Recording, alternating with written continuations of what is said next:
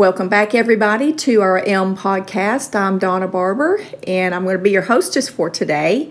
Uh, we want to remind everybody that we are bringing you a podcast Monday through Friday. We are so thankful for the reviews and for the ratings.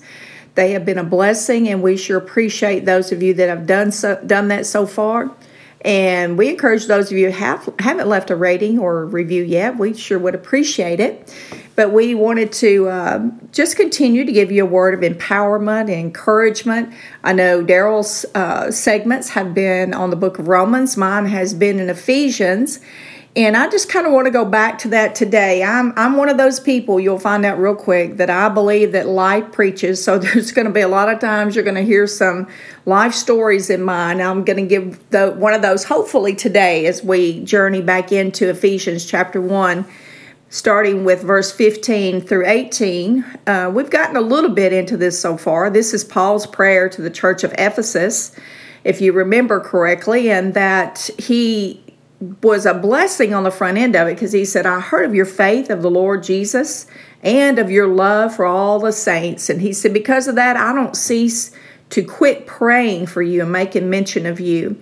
And then he said in verse 17, which we covered in great detail, that the God of our Lord Jesus Christ and the Father of glory may give unto you the spirit of wisdom and revelation and the knowledge of him that the eyes of your understanding being enlightened, that you may know what is the hope of his calling and what is the riches of the glory of his inheritance in the saints.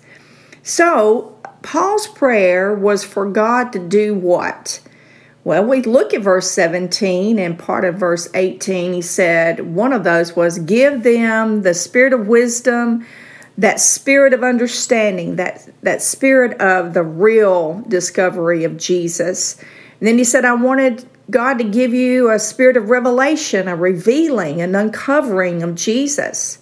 And then he also said that my prayer is for you to have real focus on how remarkable Jesus really is.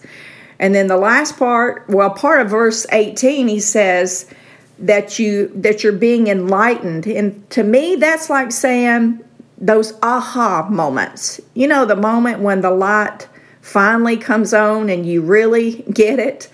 Uh, something we all hope and pray for in lots of areas of life. But that was really what Paul was saying when he said, I want you to be enlightened. Well, that's what Paul was praying. But my part of the question I want to answer over the next few days is why? Why is Paul praying this? Why does he think they need wisdom and understanding? Why does he think they need Jesus to be revealed to them for who he really was.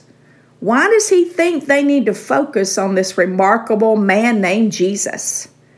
And also, why does he think that they need a light from heaven to give them that aha encounter? Well, Paul answers that in the rest of verse 18. He says that you may know what is the hope of his calling and what the riches of his, of the glory of his inheritance in the saints.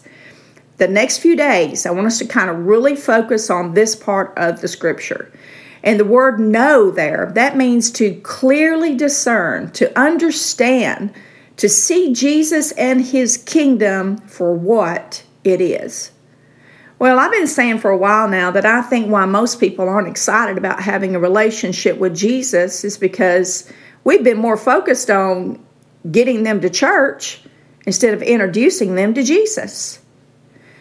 Don't get me wrong, I, I firmly believe in being in being at church and supporting the church. But the real change happens when you fall in love and you have a real relationship with God. Now let's look back at verse 18 there, the word know. The definition was to clearly discern, to understand, and to see Jesus and his kingdom for what it is. Paul knew exactly why he was praying this for them. See, in the book of Galatians, chapter 1, I think it's verse 15 and 16, God, uh, Paul says that it gave God great pleasure to reveal Jesus in him. Now, not to him, but to reveal Jesus in him. And that same word reveal in Galatians that Paul used is the same word that we used in, in Ephesians chapter 1, verse 17, to take the cover off.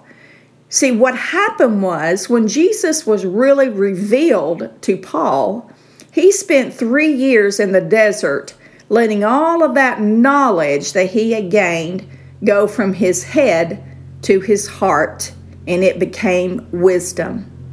So, what needs to be clearly discerned? What do we need to know?